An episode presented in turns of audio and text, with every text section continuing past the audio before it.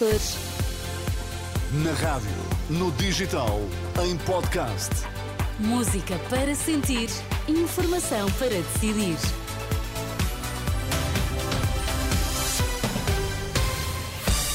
Notícias com José Pedro Frazão para já os destaques. Boa tarde. Boa tarde. Nas palavras de Pedro Nuno Santos, o PS vai voltar a apoiar um candidato em presidenciais. Nesta edição também, notas sobre o acordo da AD que será assinado este domingo.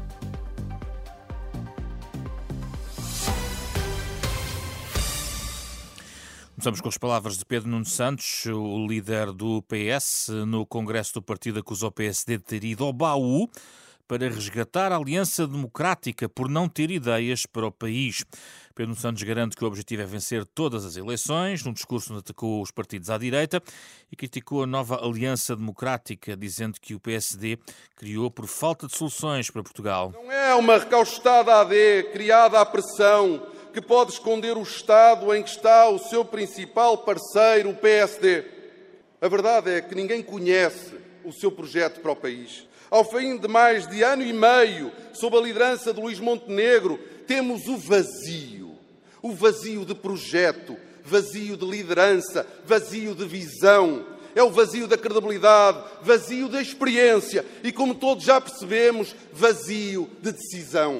Novo secretário-geral do PS a estabelecer os objetivos de vencer todas as eleições, a começar nas regionais de, de 4 de fevereiro nos Açores, a deixar a garantia, ao contrário do que fez António Costa, o PS vai apoiar um candidato nas próximas presidenciais. Enquanto isso, era divulgado o teor do acordo de coligação que vai ser assinado este domingo entre PSD, CDS e PPM. Manuela Pires, o que há a destacar deste documento que será conhecido este domingo?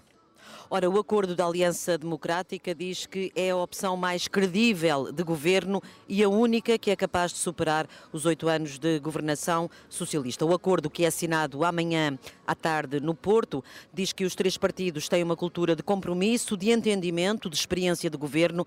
Dizem que é uma mais-valia que não existe noutros setores políticos, quase parece uma resposta ao discurso de Pedro Nuno Santos. A AD, que inclui PSD, CDS, PPM, mas também também personalidades independentes, concorre nas eleições legislativas de março, mas também nas europeias, e o programa eleitoral para a Assembleia da República vai contar com as propostas dos três partidos, mas também com ideias de grupos independentes. Este acordo, que foi divulgado na última hora, logo após o discurso de Pedro Nuno Santos no Congresso do PS, aponta todas as falhas do governo socialista, quer na área da habitação, da saúde, da educação, o empobrecimento do país país, o aumento da carga fiscal e apontam os erros que dizem ser motivados pelo radicalismo ideológico. O acordo não diz, mas já se sabe que, pelo menos para as legislativas, a AD garante ao CDS, pelo menos, a eleição de dois deputados. Fora da AD está a Iniciativa Liberal, cujo presidente Rui Rocha garantiu hoje estar disponível para participar em soluções que transformem o país,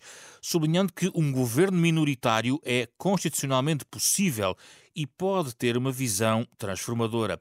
Linha vermelha para os liberais é a presença do Chega nessas soluções.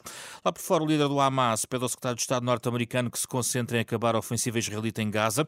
Palavras de Ismail Haniyeh a propósito do périplo de Anthony Blinken no Médio Oriente, o quarto desde 7 de outubro. Blinken está na Turquia, vai visitar ainda Grécia, Jordânia, Catar, Emirados Árabes Unidos, Arábia Saudita, Israel, Palestina e Egito. Entretanto, o chefe da diplomacia da União Europeia alertou para a necessidade de evitar o alastramento do conflito, sobretudo para o Líbano, onde Borrell disse que ninguém ganha com um conflito regional.